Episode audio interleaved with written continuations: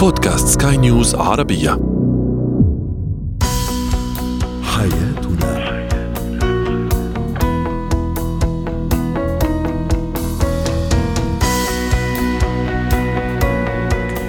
مستمعينا الكرام أهلا بكم معنا إلى حياتنا فضاؤكم اليومي الذي يعنى بشؤون الأسرة وباقي الشؤون الحياتية الأخرى والذي يمكنكم الاستماع إليه عبر منصة سكاي نيوز ارابيا dot com slash بودكاست وباقي منصات سكاي نيوز العربية الأخرى. شاركونا عبر رقم الواتساب 00971 561 88 62 23 معي أنا آمال شاب. اليوم نتحدث عن علامات الخطوبة الناجحة بين الشاب والفتاة. أيضا قوانين المنزل التي يجب ان نضعها للأطفال. ونلتزم بها قبل أن يلتزم بها الأطفال أكيد. وأخيرا كيف نعرف أن أحد أصدقائنا أو أقاربنا أو معارفنا يمر بفترة عصيبة وكيف نتصرف؟ هو وهي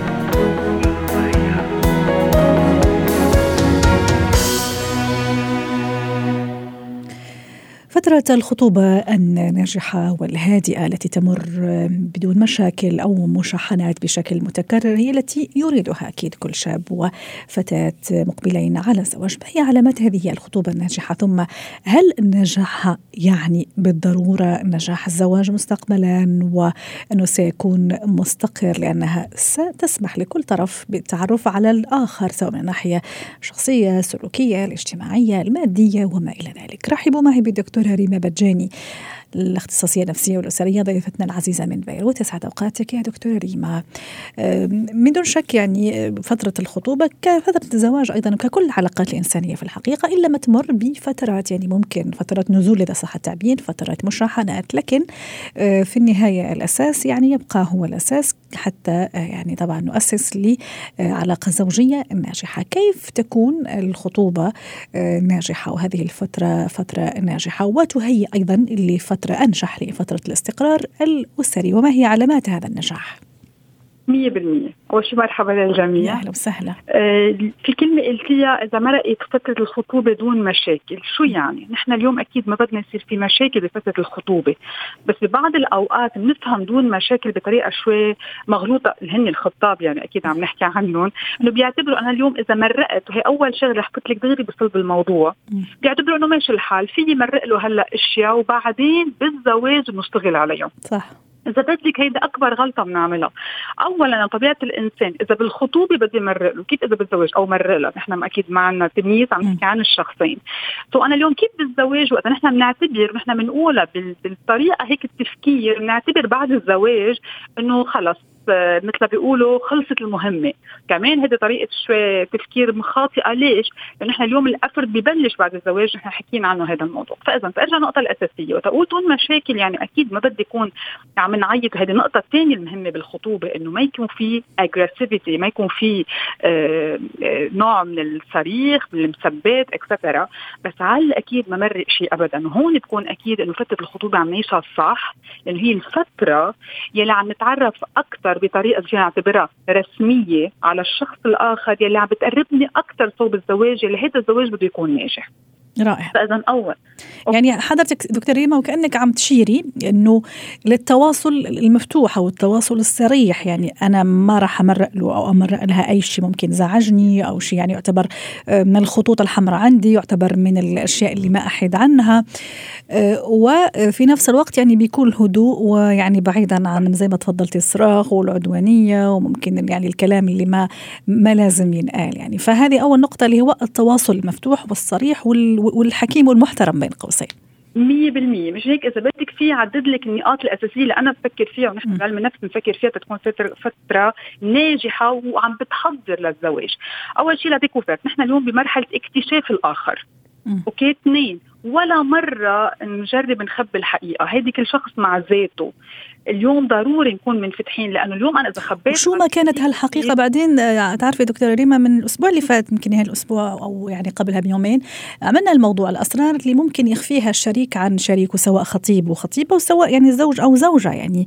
نعم. أذكر إنه سامحيني فقط فتحت قوس لأنه إن هذه كثير نقطة مهمة. الضيفه قالت أو الضيف إنه إيه في أسرار يعني ما لازم تنقال وفي أسرار لازم نحكيها يعني لازم نقولها حتى نكون واضحين وصريحين من البداية. وفي أسرار لا ما لازم لأنه إذا قلتها لخطيبي أو لخطيبتي بالعكس ممكن بتعمل مشاكل وتفتح أبواب ما يعني مش مفروض إنه تفتح.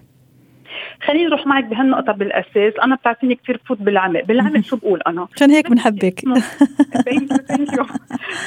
أنا بقول إنه ما في شيء أسرار بتنقال أو ما بتنقال، أنا بقول في أسرار فيها تزعج. فيها بعد الزواج أو بحيلا علاقه حتى الأصحاب حتى وين ما كان فيها تؤدي لمشاكل يعتبر الشريك هو أساس فيها. عشان هيك أنا اليوم إذا في عندي أمور كانت خاصة بحياتي أنا قبل الزواج وما بتقدم بتاخر على زواجي هون في بقلي حق في أنا بقول في part لإلنا كلنا كأشخاص صح. بتبقى لإلنا. هيدي في نقطة أساسية ال intimity أنا بسميها. ما حدا له حق يعرف فيها هذا شيء خاص حتى بقولوا لذاتنا ما لازم نحكيها. اليوم شو إذا بدك ال criteria شو معقول الأمور؟ فيها تكون شيء كثير بايخ بس فيها تؤدي لمشاكل مع الشريك ليه بدي أحط حالي بهذا الموقف. مشان هيك اليوم بكون هالقد دقيقة بالموضوع إنه أنا اليوم علاقتي بدها تكون ناجحة ما توثق وبتعرفي حتى بأيامنا اليوم ألا شغلة فيها تؤدي لشكوك لإكسترا ما أحط حالي بهذا الموقف بس نفس الوقت ما اكون أنا ما بقول أنا عم عري حالي بحب هيدي الكلمة عم عري حالي قدام الآخر وخاصة إذا الآخر ما أخذها بنضوج. مش هيك أنا اليوم عم لك كلها كاملة متكامل هذا الموضوع. رائع. حتى الشريك بده يكون هو كمان عارف ياخذها بطريقة ناضجة ويعرف يزينها بطريقة مضبوطة. وصراحة للأسف في بعض الأشخاص إذا نحن خبرناهم شيء بضلوا يعايرونا فيها كل حياتنا وهون إذا بدك المصيبة. ممتاز. إذا عم نحكي على تواصل صريح ومفتوح وحكيم وواعي وعم نحكي أيضا على صراحة أيضا بما لا يضر طبعا بعلاقتنا. الشعور بالاستقلالية دكتورة ريما يا ريت تضوينا على هالنقطة. بمعنى بتعرفي حضرتك يعني الارتباط خاصة في الأشهر الأولى أكيد يكون هالفائض من المشاعر والحب والغيرة أحيان كثيرة والارتباط يعني كثير أحيانا زايد شوية على اللزوم. فممكن الواحد يدوب أو الوحدة تدوب في هذا العلاقة وتنسى شوي استقلاليتها وشعورها بالاستقلالية أو شعوره بالاستقلالية أيضا هون رح حول لك إياها لنقطة أساسية كمان كنت حطيتها ونشتغلها بهيدي الطريقة، م. في شيء اسمه يمكن قلت قبل شوي رح أضوي عليها أكثر ما نتحمل، نو با. رح أقول لك ليش رح أضوي لك على هالنقطة. بمجرد ما قلتي لي الجملة وقت نكون كثير مغرومين ومتاخدين غير إنه بنصير عم نقضي كل أيامنا مع هذا الشخص بصير عم نعمل investment عم نستثمر كل وقتنا معه يلي معروفه بأول فترة ماشي حالها بس إمتى بتصير غلط؟ وقت مثل ما قلتي لي بصير استثمار خاطئ لهالعلاقة. بتصير هيدي الغيرة يلي مش منطقية. أنا كمان حلوة شوي الغيرة هي بين قوسين. بمعنى أنا اليوم بحب كون علاقتي بمحلات شوي exclusive عندي يمكن آه، أولوية بحياته أو بحياتها يعني في بعض النقاط اللي بنحطها بإطار العلاقة كمان الصحية. يعني كمان مش حلو الواحد يحسس الثاني إنه هو عادي مثله مثل غيره. صح. بس الأهم إنه أنا أصير مرق له أشياء أو مرق لها أشياء لأنه هالقد بحبه.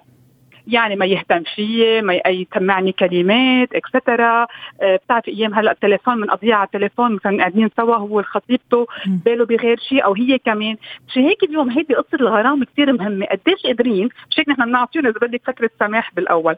يتاخذوا شوي بعدين عن جد يحطوا الأمور بنصابها لأنه بس نقول إنه أنا اليوم بمرق له حيلا شيء يعني قادرة بعدين أرجع بعد الزواج ما أقدر أحط صح. الأمور بنصاب وتوازن مهم يا دكتورة ومطلوب في كل شيء يعني حتى في يعني في مشاعر. غيرنا التوازن كثير مهم حتى ما يأخذنا يعني لا مراحل يعني آه، أخرى. آه، موضوع التعاون دكتورة ريما حتى اختم معك اليوم نودعك على خير، موضوع التعاون هل هي علامة من علامات إنه هذه الخطوبة ناجحة وبعدين هل أشرك الخطيب أو الخطيبة في الموضوع يعني حتى أجهزه أو أجهزها أيضا لحياة زوجية فيها تعاون، فيها تكاثف، فيها تبادل مسؤوليات أيضا وتحمل مسؤوليات. اليوم بأيامنا صارت الحياة كلها مشاركة وإذا بتعرف نحن وقت نقول الشريك وعطونا تضوى على هالنقطة هي شراكة هي بارتناريا هي مش مثل أيام قبل كيف كان الأمور محسس المرأة يمكن ما بتعرف إنه تتدخل بهالأمور أو آه، الزوج مخصص بأمور البيت. أنا اخذتها الشراكة بكل النواحي إن كان بأمور المنزلية أو بالمصروف أو بطريقة العمل يعني خذيها على كل القصة المعقول يقطعوا فيها الكابل أنا اليوم من الأشخاص اللي كثير بشدد إنه المشاركة كثير مهمة. اليوم ما في أنا حط حدا من ال partners على جنب وما يكون involved بمحل معين بحياتنا عم نقطع فيها. وأكيد هون كمان بشدد على التعاون ان كان بتربية الولد لأنه شيء كثير مهم وأكيد قاطعه معك إنه اليوم قديش مهم البي يكون حاضر بتربية الأولاد وجاهز بهذا الشيء. إن كان بالتعاون بقصة البيت ما يكون عم بينظف كل الوقت بس إنه يعني يكون كمان حاضر أو هي تكون عم بتشاركه باموره آه، بالعمل بالشغل أو حتى إذا تكون هي تكون productive بشغلها. اليوم إذا بدك العلاقة تكون ناجحة بعصرنا هلا عن جد ناخذ هيدي الحداثة اللي نحن فيها ونطورها إنه كل إنسان يكون على قد المسؤولية بعلاقته ويكون عم بيطور هيدي العلاقة ليكونوا اثنيناتهم نعم. مبسوطين فيها. شكرا لك يا دكتورة ريما بجاني الاستشارية النفسية والأسرية ضيفتنا العزيزة من بيروت ويسعد أوقاتك.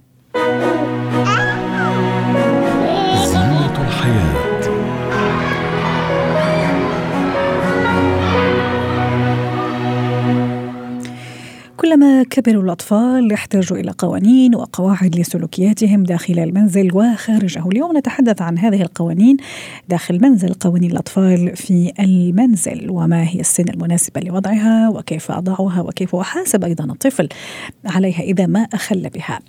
رحبوا معي بالدكتورة هبة شركس الخبيرة التربوية. سعد أوقاتك يا دكتورة هبة. إحنا متفقين من البداية أكيد راح توافقين الرأي. أنا أكيد راح أكون قدوة لابني أو لبنتي أو أنا كأب أو أم طبعا. فأكيد ما راح أحط هالقواعد وأنا راح أخلي بها وأنا أول شخص راح يعني أضرب بها عرض الحائط. ما هي القوانين المنزل اللي أنا أحطها كأب وأم واولا نمشي عليها كلنا وحتى الابن يمشي عليها وبعدين أيضا في قوانين خاصة لأنه هو ولد صغير فلازم هو أيضا دون غيره دون أبوه وأمه أيضا لازم يمشي على هذا القانون. آه، هو بداية خلينا نتكلم على القوانين دي. هي لها اسم في التربية اسمها البنية المعرفية. إن أنا أعرف ابني أساسا وأكون له آه، وعي آه، خاص بإيه؟ القواعد اللي بيحملها هذا المنزل وايه اللي إحنا متوقعينه منه من سلوكيات إيه توقعاتنا منه كبيرنتس أو كوالدين أو كأسرة من هذا الطفل. جميل. والكلام ده بيتم من خلال إن إحنا بنجيب الطفل وبنبدأ نوعيه. في البداية بيكون يعني الطفل لسه مش مدرك. وبعدين بمجرد ما بيبدأ الطفل يدرك بنبدأ نجيب الطفل وبنبدأ نقول له إيه المطلوب منه. مثلا هنحط قوانين حوالين مواعيد النوم. هنعمل للطفل روتين معين إن هو بينام في الوقت الفلاني عنده تمرين في الوقت الفلاني بيلعب في الوقت الفلاني. بنعمل جدول للطفل للأنشطة والمهام. وبنبدأ نعمل طقوس حوالين كل نشاط. يعني مثلا قبل ما ينام عندنا خطوات واحد اتنين تلاتة لازم نعملها. آه الصبح أول ما نصحى في عندنا كام حاجة لازم نعملها. فالكلام ده كله دي القواعد وهي دي البنية المعرفية اللي محتاجين نكونها آه للطفل. عادة في السن الصغير ما بيكونش فيه آه يعني الطفل وعيه لسه مش مكتمل حوالين القوانين دي فبنبدأ نعلمه هذه القوانين والقواعد بشكل بسيط جدا. م. يعني مثلا لو الطفل صغير وأنا عايزة أحط قاعدة إن أنت ممنوع تفتح باب البيت وتخرج بره من غير ما يكون معاك حد كبير. فأنا هجيب الطفل ده وهاخده عند باب البيت وهفهمه إن أنت لو فتحت باب البيت وطلعت بره في ممكن يقابلك خطر. أسأله إيه اللي ممكن يحصل. ربما هذه راح راح تندرج أيضا إذا حبينا أيضا نقسم هالقوانين دكتورة هبة تندرج ضمن قوانين السلامة الشخصية سلامته هو اولا ثم سلامة أهل يعني البيت يعني الناس يعني. آه، شيء كثير حلو عم تحكي فيه وكثير مفيد اللي هو مثلا ما يفتح الباب لأي غريب ما يفتح ويطلع آه، ممكن الابتعاد عن الموقد عن النار كل ما ممكن يؤدي ل يعني لضرر يعني يوقع على هذا على هذا الطفل. عدم الإدلاء أيضا. حتى مرة كنت معنا دكتورة إذا تذكري عدم الإدلاء أيضا بمعلومات شخصية على مواقع التواصل الاجتماعي. صحيح. وعدم كمان الحوار إنه هو يتكلم مع حد يسأله على أي حاجة من الأصدقاء أو من الأهل فهو يحكي كل أسرار البيت دي بنعلمه قوانين الخصوصية آه وبنحط له روتين ليومه قواعد علشان يمشي عليها ويحط عليها يومه جميل. يمشي عليها بيومه. جميل. ف... قوانين أيضا النظافة دكتورة هبة كيف تشوفيها النظافة والذوقيات؟ بمعنى وأنت بكرامة وأنتم بكرامة مستمعين الكرام خلع الحذاء عند الدخول المنزل عدم التجول به لأنه هو أصلا جاي من برا. يعني هالأشياء أيضا الذوقيات اللي كثير أنا أعود لازم أعود عليها وهي قانون ما لازم يحيد عنه. القوانين كلها يعني في بعض القوانين بتنطبق علينا كبار وصغار. صحيح. في المقدمة فإحنا مثلا لو إحنا متعودين في البيت إحنا بنخلع الحذاء فهو هيشوفنا فاوتوماتيكالي الطفل هتلاقيه في مكان إحنا مجهزين مكان. بص تجهيزات المكان هي اللي بتحدد سلوك الطفل. يعني أنا لو مجهزة مكان عند باب البيت إحنا بنقعد عليه كلنا وبنقلع الشوزات وبنحطها في مكان معين وكل اللي داخل بيعمل هذا السلوك لما يجي الطفل يلاقينا كلنا بنعمل كده هيشاركنا إن هو يكون قاعد في المكان ده ويقلع حذائه ويحطه في المكان الفلاني. آه، مثلا لو أنا بعود الطفل على النظافة الشخصية فأنا بدخله التويلت بشكل معين بعوده انه يغسل إيده كده بعوده إن هو يعمل كده. فالعادات دي بتبقى بالتمرين وبالاقتداء بالقدوة إن هو بيشوف. يعني مثلا عادات خلع الحذاء بال بال بالقدوة. لكن عادات مثلا دخول آه، الله يعزك للحمام آه، دي ممكن تكون عادات أنا بكسبها له من خلال إن أنا بمرنه عليها. مرة ورا مرة ورا مرة ورا مرة بيبدأ يبقى عنده سلسلة جوه دماغه من الخطوات اللي لازم يعملها علشان آه، من ساعة ما يدخل الحمام لغاية لما يخرج من الحمام. مع تكرارها مع تكرارها بتبدأ تتحفر جوه دماغه ويبقى عنده سلسلة العادات الخاصة بالحمام. وراح اضيف لك أنا موضوع أيضا نقطة أخرى أكيد راح توافقيني فيها. رأي اللي هو مثلا تناول الطعام أيضا هذا من القوانين اللي أنا أحرص إني آه، صراحة كثير مهمة. تناول الطعام في المكان المخصص لذلك. حضرتك بتعرفي الآن اطفالنا أولادنا الآن مع الآيباد والأجهزة الإلكترونية فهو يفضل إنه الأكل يجي عنده مش هو اللي يروح للأكل مثلا المطبخ فهذا تصور من بين القوانين اللي لازم يلتزم فيها الطفل آه، وضع مثلا الملابس المتسخة في سلة الغسيل ما يرميها كذا بشكل عشوائي تنظيف غرفته أيضا بعد الاستيقاظ حتى وإن كانت يعني مش هذاك الترتيب اللي أنا كأم أعرف ارتبها بس يعني هذا قانون لازم آه، يمشي عليه. ال- القوانين آه، لازم تكون آه، لها يعني لها تبعات. يعني مثلا أنا لو ما لقيتش الأغراض بتاعتك موجودة جوه سبت الغسيل مش هغسلها. أنا أنا كأم ملتزمة بالأغراض اللي داخل سبت الغسيل. جميل. هجمع الأغراض من آه، الأرض ومن على أسطح المكتب ومن على الفراش بتاعك مش هجمع هذه الأغراض فكل ما هو خارج سبت الغسيل لن تجده إلا لما تحطه في سبت الغسيل.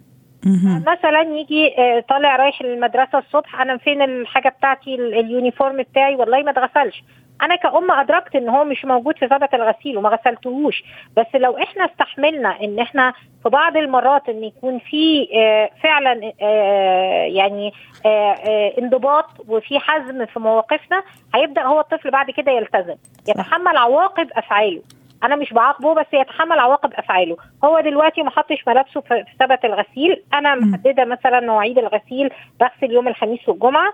ال- الأغراض ما كانتش موجودة في ثبت الغسيل نوه إن يا. جماعة في ميعاد ال- الغسالة هتشتغل في حد عنده أي حاجة ما حطهاش في ثبت الغسيل هو طنش المفروض إن أنا ما أرجعش أدور وألم من وراه وأحل له المشكلة قبل ما تحصل جميل لا أنا هصمم على ال على البروتوكول بتاعي جميل. وعلى الطقوس بتاعتي وهو يتحمل تبعات آه، عدم وجود ملابس عدم عدم التزام صحيح الرياضة بتاعه أو لبس المدرسة أو رائع. اللي هو محتاجه آخر قانون أيضا أو من بين القوانين حتى نختم في دقيقة دكتورة هبة القواعد والقوانين الأخلاقية بشكل عام بمعنى الاستئذان عند طلب أي شيء طرق على الباب قبل فتحه حتى مثلا يدخل عندي أنا الغرفة أو عند أخوه مثلا ينتظر الكبار حتى يخلصوا كلامهم.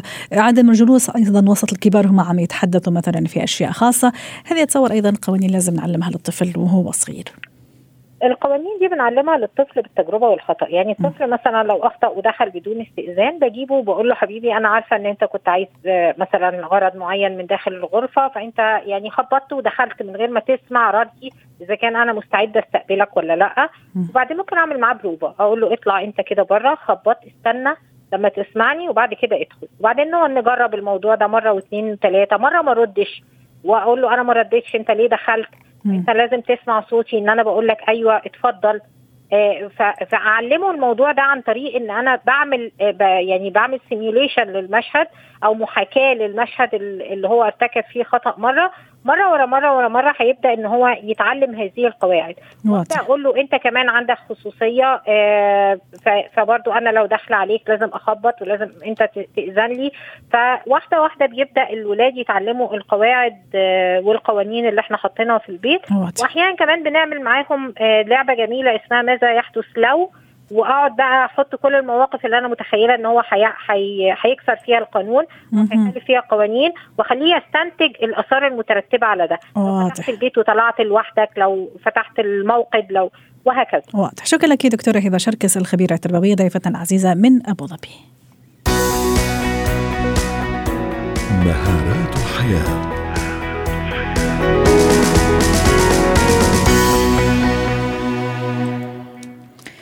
اليوم سنتحدث عن كيف أعرف أنه صديق زميل أحد المعارف أحد المقربين يمر بأوقات عصيبة؟ لأنه أحيانا في بعض الأشخاص لا يبوحون بذلك لا يصرحون بذلك. يفضلون الانعزال يفضلون الصمت يفضلون السكوت لحين ما تمر هذه الأوقات العصيبة. أحيانا لا نعرف التعامل مع هؤلاء لأننا لم نكشف أصلا بأنهم يمرون بمثل هكذا ظروف. رحبوا معي بتانيا عوض غرة مدربة مهارة الحياة. تسعد أوقاتك أستاذة تانيا يا أهلا وسهلا بك. بس حصل شي مرة أستاذة تانية مثلا إحدى صديقاتك مثلا معارفك كانت تمر بظروف صعبة وما قدرتي تعرفي ما قدرتي تفهمي إنه فعلا آه، هي عندها ظروف صعبة ولا على بالعكس يعني مباشرة راح تلقطيها وإذا كان الأمر كذلك يا ريت يعني تعطينا كيف أنا أعرف إنه صديق نعم. زميل صديقة ممكن حتى ابن أحيانا آه، عم يمر بظروف صعبة آه نعم. آه من الطبيعي إذا حدا من من دائرة الأصدقاء المش مقربين لإلي طبيعي. نحن أنا مثل كل إنسان معقول يكون ما عرفت بصعوباتهم أو ما انتبهت لصعوباتهم خاصه إذا ما كنا على تواصل يومي أو أسبوعي أو حتى شهري. ولكن بدائرتي المقربة آه غالبا ما أصيب. يعني ما أستشعر بأن أحدهم آه آه عم بيعاني آه على بصمت آه لأنه الصمت على فكرة هو آه اصدح وأعلى صوتا من كثرة الكلام. يعني مثلا إذا إذا نحن بمجموعة واتساب تنقول وأحدنا دائما بيعلق أو بيضحك على نكتة أو شيء فجأة ما بقى عم بيعمل تفاعل كثير أو مش عم عم بيعمل تفاعل ابدا. ممكن مشغول مثلا أو مشغولة. طبعا. يمكن طبعا. تعبان. هيدا بيفتح لي إنه اسأله إنه روح على برايفت هيدا الشخص كله منيح آه آه, آه، انت تمام مشغولة ولا في شيء يعني هيدا السؤال آه يعني الصمت بيقدر يخليني آه شك إنه بركي في شيء أو بركي ما في شيء خليني أتأكد ساعتها بتوجه لهيدا الشخص م. طبعا أحيانا بعض المنشورات على صفحات التواصل ترسل رسائل آه، غير مباشرة أو مبطنة قليلا على معاناة آه، شخصية عند أحدهم. آه، أحيانا مثلا إذا معنا بالمكتب أو إذا بالبيت أو إذا بالعائله ما بقى عم بيقعد معنا كثير عم بيستوي أكثر أو بس نخبر شيء مضحك بيبتسم بشكل سريع جدا أو ما بيبتسم أبدا ابدا. أي تغيير بعادات من نعرفهم آه هو إشارة لنطرح السؤال هو ليس دليل أنه معاناة ولكن هو إشارة إنه نقرب من هالإنسان ونطرح عليه السؤال إذا كله منيح إذا بده يستمع له إذا بده أي شيء. جميل. قبل ما ما نعرف أيضا طريقة السؤال وكيف أسأل لأنه أحيانا أيضا السؤال ممكن نعم. قد يزيد الطينه بالله. آه، في بعض التعليقات أنا حابة توقف عندها تقريبا زي ما تفضلتي حضرتك سادة. تانية تصب في نفس الخانة. يعني تعليق يقول نعم. يصير قليل الكلام وعلى غير عادته أيضا إذا كانت صديقتي عصبية وحساسه أكثر من اللزوم في ردود فعلها. وأخيرا صديقتي مرحة. وإذا شعرت أنها حزينة المدينة فهذا دليل على أنها تمر بأوقات عصيبة آه، ست تانية زي ما تفضلتي أحيانا أنا أنا يعني مثلا أكون صامتة مش لأني زعلانة ممكن أحيانا تعب بسيط أو ممكن أحيانا نغمة شوية في الهدوء أو في الصمت. هذا لا يعني أنه أنا عم أمر بظروف صعبة أو عصيبة لكن سؤال أحدهم أو إحداهن ممكن تستفز. يا أخي خلص أنا بدي مثلا أكون صامتة لعشر دقائق كمان من حقي أني مثلا يعني أكون هادئة إلى حد ما بين قوسين.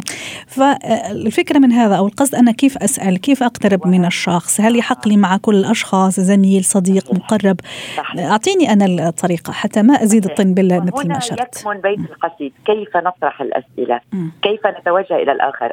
أولا لا خلينا نوقف نعتبر إنه نحن معالجين نفسيين يعني. عندما قدامنا دقيقتين ست ثانية ماكسيموم ها حتى نكمل نعم أو أو لسنا محققين عدليين ولسنا م. شرطة ولسنا آه، من نقرر على غيرنا وبالتالي عندما أطرح السؤال على على الآخر أطرحه من باب آه، آه، نيتي التأكد آه، من معرفة من معرفة من معرفة. وليس معرفة مبطنه إنه أكيد أنت بك شيء. هيدا كثير مهم. يعني ما نعمل قضاة ولا نعمل معلمين ولا أهل ولا لأنه هذه أكيد بك شيء. سبحان الله نفسيا بصير بك شيء يعني. صح يعني بتكوني okay.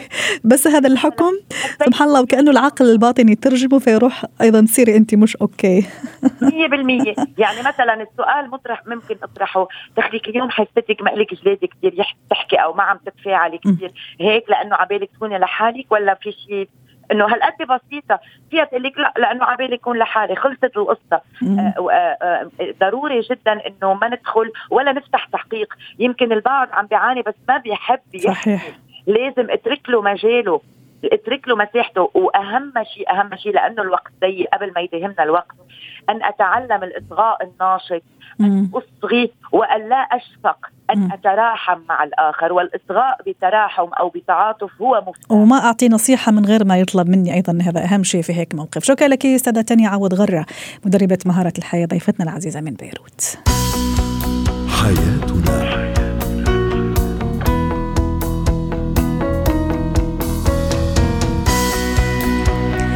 ختام حلقة اليوم من حياتنا. شكرا لكم.